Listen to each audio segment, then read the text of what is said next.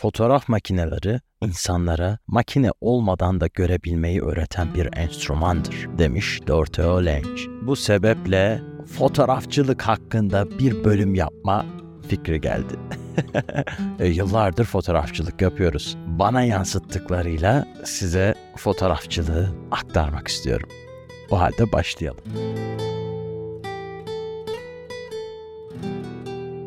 Merhabalar. Yoldaki fikirlere hoş geldiniz. Ben Ahmet Polat.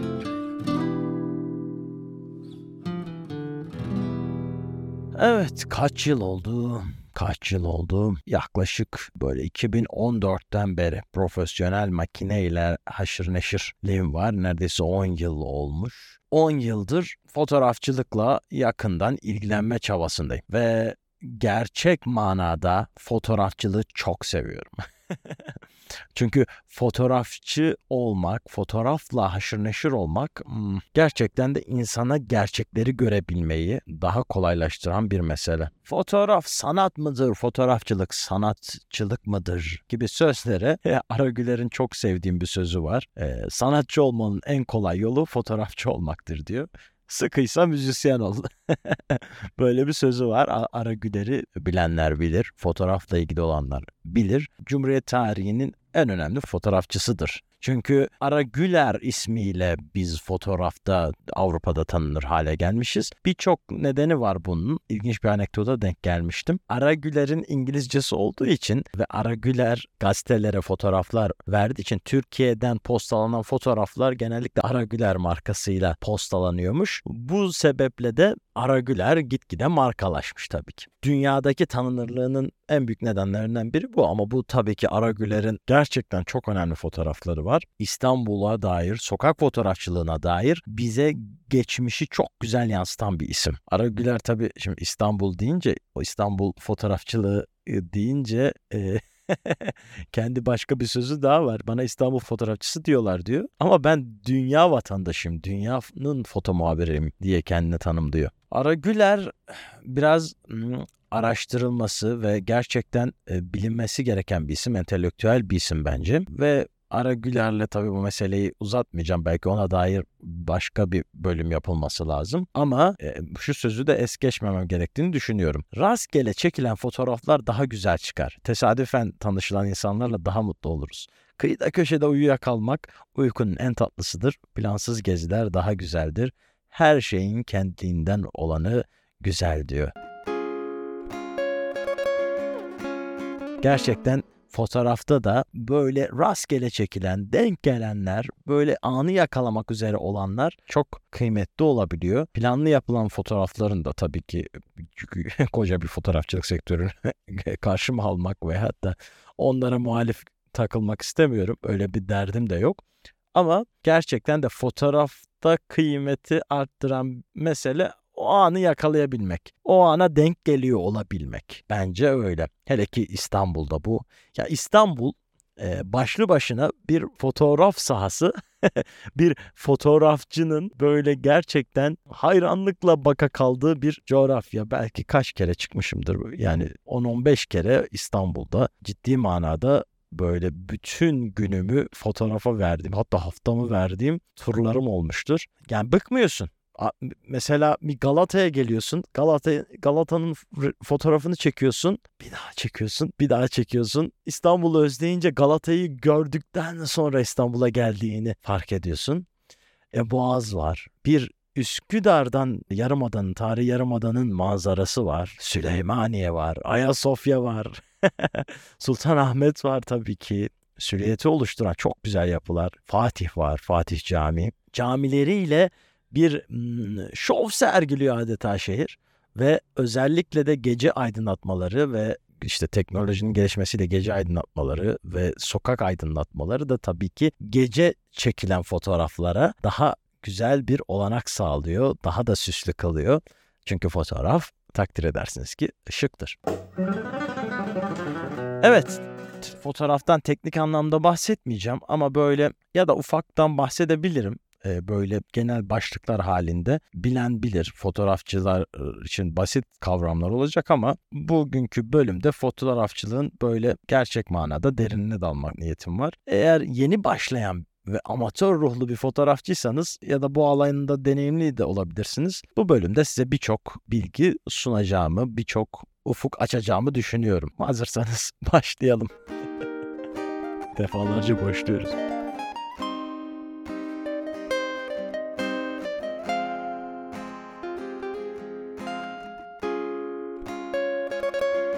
Ee, fotoğrafçılık ışık ve kompozisyonun birleştiği harika bir sanattır. Evet bence bir sanattır öncelikle. Çünkü bir aletle neticede ürün çıkartıyorsunuz. Tabii dijitale kaydıkça insanların sanat anlayışı değişiyor. Analogcular var, dijitalciler var. Analog halindeyken daha böyle bir nasıl diyeyim nostaljik eğilimler işte böyle klasik ve eski sevenler tarafından bir savunma var.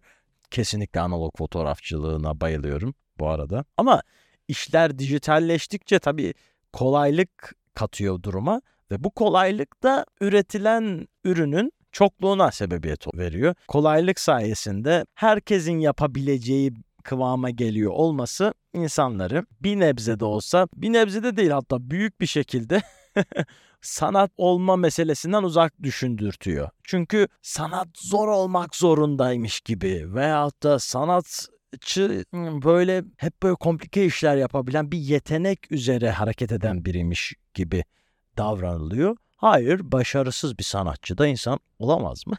olabilir bence olabilir. O zaman belki kendi sanatçı diye tanımlamaya çekinir. Veyahut da böyle bir dürtüye sahiptir elindeki imkanlarıyla o uğurda sanat kaygısı taşıyarak o işi yapıyordur. Elbette şu anda mesela yapay zeka ile özellikle son dönemde gelen Photoshop'un güncellemesiyle artık yani ciddi manada fotoğraflar üretebiliyorsunuz. Resimler üretebiliyorsunuz. Eksik kısımlarını büyütebiliyorsunuz. Eski resimlerin geniş e, haldeki e, geniş açıdaki hallerini, daha büyük alanı gösterecek şekildeki hallerini yapay zeka sayesinde böyle e, ürünleştirebiliyorsunuz. Özellikle Photoshop'un son hakikaten son beta güncellemesinde devrim niteliğinde bir iş yapıldı. Bizim belki de saatlerce üzerine uğraştığımız ve çok da başarılı olmak için emek sarf edilen alanları tak tarif ediyorsun, yapıyor. Buna Midjourney e, öncülük etti. Midjourney de bir yapay zeka botu Discord üzerinden e, yapılıyor. Bunu Instagram'da da anlatmıştım. Herkesin deneyimlemesi gereken bir iş. Öncelikle biraz daha sanatsal işler yapıyordu ama öğrendikçe gerçekleştirdi, gerçekleştirdi ve sizin tarifinize göre gerçeklik sınırlarını belirleyen mükemmel işler ortaya çıkarmaya başladı. Dediğim gibi Photoshop'un dünyasına da bu yapay zeka girince iş çığırından çıktı. Hakikaten sanat demekten uzaklaşan insanlara da katılmıyor değilim mi? yapay zeka ile bir iş üretmek sanat sanat ürünü olmaktan çıkarır mı bir işi? Bilmiyorum ama artık bu bir gerçek. Bu bir gerçek. Velhasıl bu mesele daha derinleşebiliriz. Ama fotoğraf ile ilgili fotoğraf makinesi gerçeği var. Evet mesela resime kimse sanat değildir diye bir iddiada bulunmaz. Resimi de en nihayetinde bizler birkaç aparatla birkaç gereçle gerçekleştiriyoruz. Fırça lazım, tuval lazım veyahut da kağıt lazım, kalem lazım. Neticede bir aracı var. Bunda da bu arada fotoğraf hani mesela resim değil fotoğraf muhabbeti vardır ya. yani TDK'da resmin ya da fotoğrafın pardon resim kelimesinin alt anlamlarından bir tanesi fotoğraf da giriyor. Çünkü fotoğraf da bir resimdir. Nihayetinde görsel bir ürün. Bu ürüne aracılık eden alet de nedir? Çok basit. Söyleyeyim. Fotoğraf makinesi. Gelin fotoğraf makinesini biraz inceleyelim. Fotoğraf makinesi bize ne sunuyor? Fotoğraf makinesi aracılığıyla biz neler yapıyoruz? Fotoğraf makinesi ve ekipmanları hakkında birkaç madde sunacağım. Fotoğrafçılığın temelini oluşturan en önemli araç fotoğraf makinesidir. Fotoğraf makinesi fotoğraf için olmazsa olmaz tabii ki. Fotoğraf makinesi DSLR, aynasız veya kompakt bir kamera olabilir. Her birinin kendine özgü özellikleri ve kullanım amacı var. Objektifler var. Çeşitli odak uzunluklarına sahip farklı türde fotoğraflar çekmek için kullanılan işte geniş açılı objektifler, telefoto objektifler ve makro objektifler gibi birçok seçenekler var. İşte mesela 200 mm ötesine hatta 100 mm, 120 140 mm ötesine telefoto lensler diyebiliriz zoom lensler var. Belli bir odak uzaklığı arasında atıyorum 18 mm ile 140 mm arasında ayarlayabileceğiniz lensler. Prime lensler var, sabit lensler. Bunlar da sabit odak uzaklığına sahip oluyorlar ve alan derinliğini arttırmaya yarayan açıklığı bize sağlıyorlar. Makro lensler var, makro objektifler. Bunlar da işte mesela böcek fotoğrafçılığıdır, detay fotoğrafçılığıdır. Bu işlerde kullanılır. E, geniş açılı objektifler manzara ve mimari fotoğrafçılıkta önemli işler çıkarır. Diğer ekipmanlar arasında işte mesela tripod var. Fotoğraf makinesini sabit tutmak özellikle de Düşük e, enstantanede, enstantaneyi yavaşlattığımızda enstantane nedir? Fotoğraf makinesinin içerisine girecek ışığın süresini belirlemek. İşte bilmiyorum kaçlara kadar düştü ama mesela benim makinem 1 bölü 8 bine kadar düşüyor. Yani bir saniyenin 8 binde biri hızında ışığı al, alacak hızda bir fotoğraf çekebiliyor. Veyahut da işte 30 saniyelik bloblarla 30 e, saniyelik süreyle de fotoğraf çekebiliyorsunuz. 30 saniye fotoğraf nedir? İşte mesela manzara fotoğraflarında görmüşsünüzdür bu yolun üzerinde ışıklar çizgi çizgi şeklinde hani arabalar yok da ışıklar var çizgi çizgi. O nasıl oluyor? 30 saniye boyunca ışıklar makineye giriyor. Hareket edince ışık ne oluyor? Bir çizgiye dönüşüyor aslında fotoğrafla boyama gibi bir sanat dalı da oluşmuş. Yani ışıkla fotoğraf boyama. Bunlar işte uzun pozlamayla yapılan, düşük ışıkta yapılan işler. Biz buna enstantane bu kavrama enstantane diyoruz nihayetinde. Bunun içinde bu enstantane işte uzun pozlama dediğimiz yüksek e, sürede girecek ışığı ayarlamak için de tripod lazım. Makinenin sabit durması lazım ki açı değişmesin. Açı değişirse fotoğraf bozulur. Tabii ne çekmek istediğinize bağlı.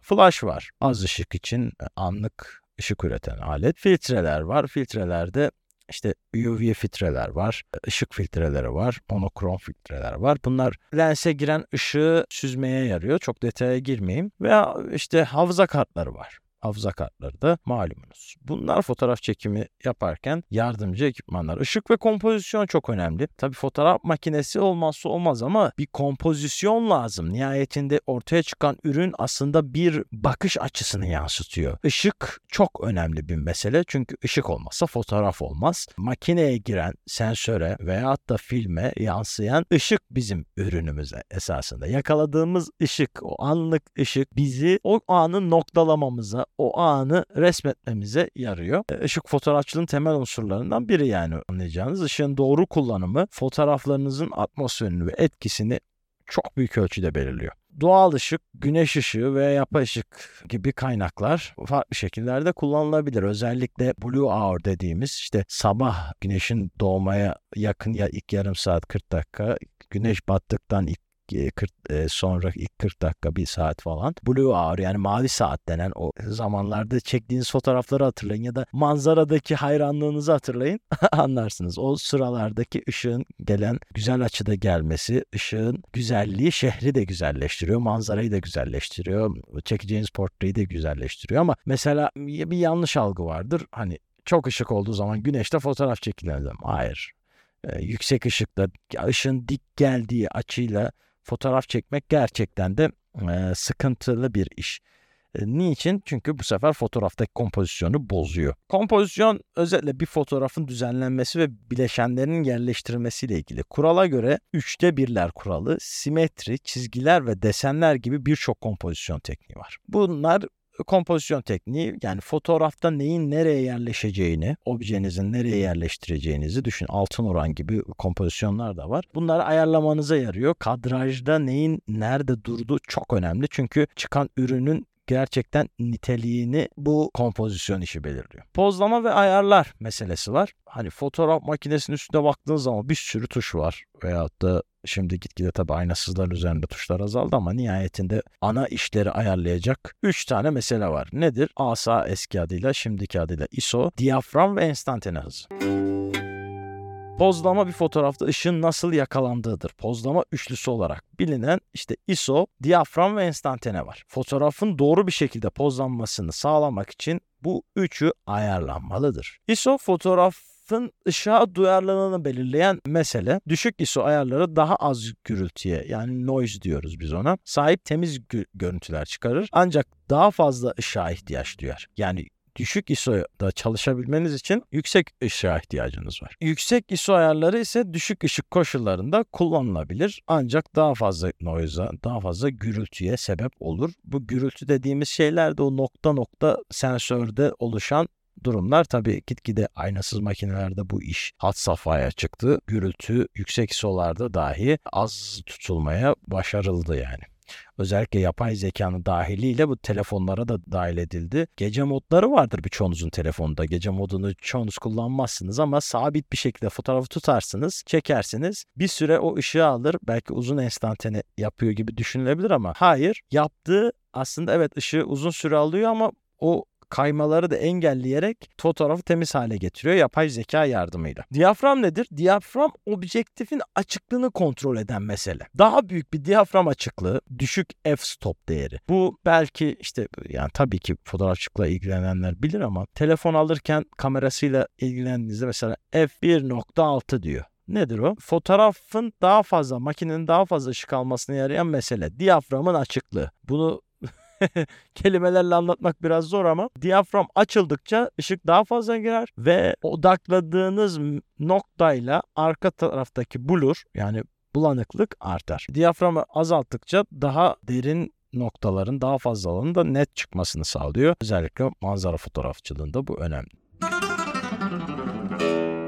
Fotoğrafçılık teknik ve yaratıcı bir denge gerektiren heyecan verici bir sanat. Ee, bu bölümde fotoğraf makineleri, ekipmanlar, ışık ve kompozisyon, pozlama ve ayarlar gibi işte fotoğrafçılığın temeller üzerinde durduk. Ama biraz da fotoğrafçılığı böyle sofistike biraz daha felsefik bakmak istiyorum. Fotoğrafçılık zamanın durduğu anları yakalayarak insanların düşüncelerini ve hislerini ifade etmelerine olanak tanır. Ancak fotoğrafçılık sadece görüntüleri kaydetmekten daha fazlasını sunar. İnsan doğasının gerçekliğini ve algının felsefi yönlerini keşfetmek için bir araç olarak da kullanılır. Bence böyle de kullanılmalıdır. Nihayetinde evet yapay zekalarla bizler fotoğraflar üretiyoruz ama gitgide fotoğraf makineleri bence neye evrilecek? Şunu söyleyeyim anı yakalamaya. Yani düğün fotoğrafçılığı bitmeyecek.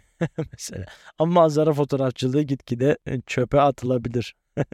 Hayır tabii ki de. Nihayetinde yapay zeka resim çiziyor diye insana resim çizmiyor. Fotoğrafçılık devam edecek. Ama tabii verilen değer düşebilir. Zaten bu değere ya da insanlardaki karşılığına göre bir iş yapıyorsanız onu sevmenin ötesinde kendinizi sunma, kendinizi pazarlama niyetiniz vardır ki böyle bir işte uğraşıyorsunuz.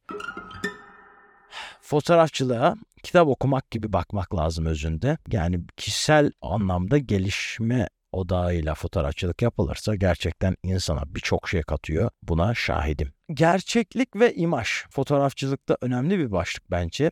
Fotoğrafçılık gerçekliği bir imgeler dünyasında buluşturan mesele, bir meseledir.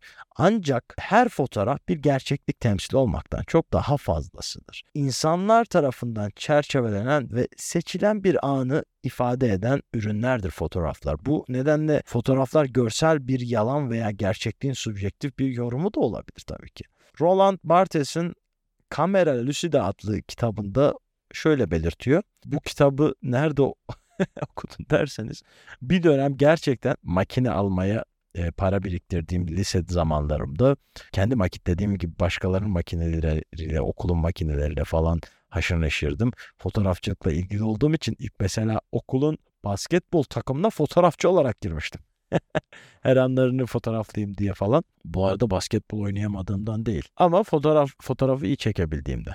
O dönemler tabii basketbol takımımız da şehirde önemliydi. İki sene üst üste ikincilik falan aldı. Bir fen lisesi için gayet iyi başarılar. Yani birinci olamadık çünkü birinciler hep kolejler oldu. Bizi yenen kolejlerde burslu alıyordu zaten. Basketbolcu diye adamı takımdan alıyordu. Konuyu çok saptırdım ama velhasıl şöyle toparlayalım. Ha bu kitaplar nereden oldu derseniz işte makine almaya para biriktirirken o heyecanla hani Makinem olmadığı için sürekli kendim fotoğraf çekemiyordum ama üniversitenin kütüphanesine gidip fotoğrafçılıkla ilgili bütün kitaplar okumuştum. Yani belki 60-70 tane kitap öyle bitirdim. Fotoğrafçılık kitapları da biraz detay bilgilerden çokça barındıran kitaplar Ama tabii ki görsel meseleleri de basılmış. Yani basılı halde sunan kitaplar. Bu yüzden yani çokça metin içermiyor ama 60-70 kitabı tarayınca tabii ciddi bir birikim oluşuyor. Fikir oluşturuyor. İşte hangi sanatçı nasıl bir tarzda fotoğraf çekiyormuş, nasıl ışık kullanılmalı vesaire vesaire. Bu insanlardan biri de Roland Barthes. Burada Camera Lucida adlı kitabında şöyle diyor. Bazı fotoğraflar dilsiz bir çağrışım yaratır. Fotoğraf izleyicinin kendi deneyimlerine, anılarına ve duygularına dayalı olarak anlam kazanır. Bu gerçekten çok önemli çünkü aslında bu resim e, sanatı için de söylenebilir, görsel herhangi bir şey için de söylenebilir. Karşıdakinde uyandırdıkları nedir? Fotoğraf için bu çok çok önemli bir mesele. Mesela sinema için bunu pek diyemeyiz deriz ama fotoğraf kadar olmaz. Çünkü fotoğraf bir anın görüntüsü olduğu için e, size öykü sunmaz. Size öykü beklentisi sunar. Bu beklentiyi sizin zihninizde nasıl canlandırdığınızla bu iş değişir. Bir romanda da size bir bir hikayede romanda da size öyküyü, hikayeyi, meseleyi sunduğu için evet zihninizde hayal ettiklerinizde her zihinde farklı sonuçlar çıkarabilir ama fotoğraf daha da farklı. Fotoğrafın ardında ne hayal ettiğiniz, ne düşündüğünüz, üzerine düşünmeye değer bulup bulmadığınıza dair bile işler farklı sonuçlanabilir.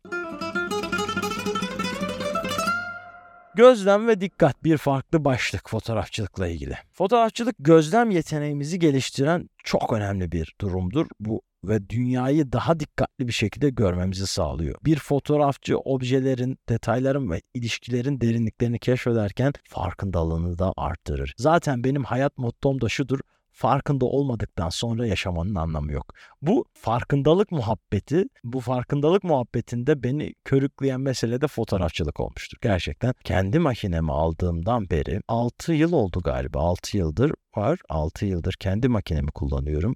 Fotoğraf için gittiğim turlar, gezdiğim şehirlerle gerçekten bambaşka şekillendi o geziler ve turlar. Yaptığım seyahatler şehirleri okumama, anları okumama, sokakları okumama yardım etti. Gerçekten çok farklı, çok keyifli bir durum aslında ve gelişmişliği hissettiren bir durum.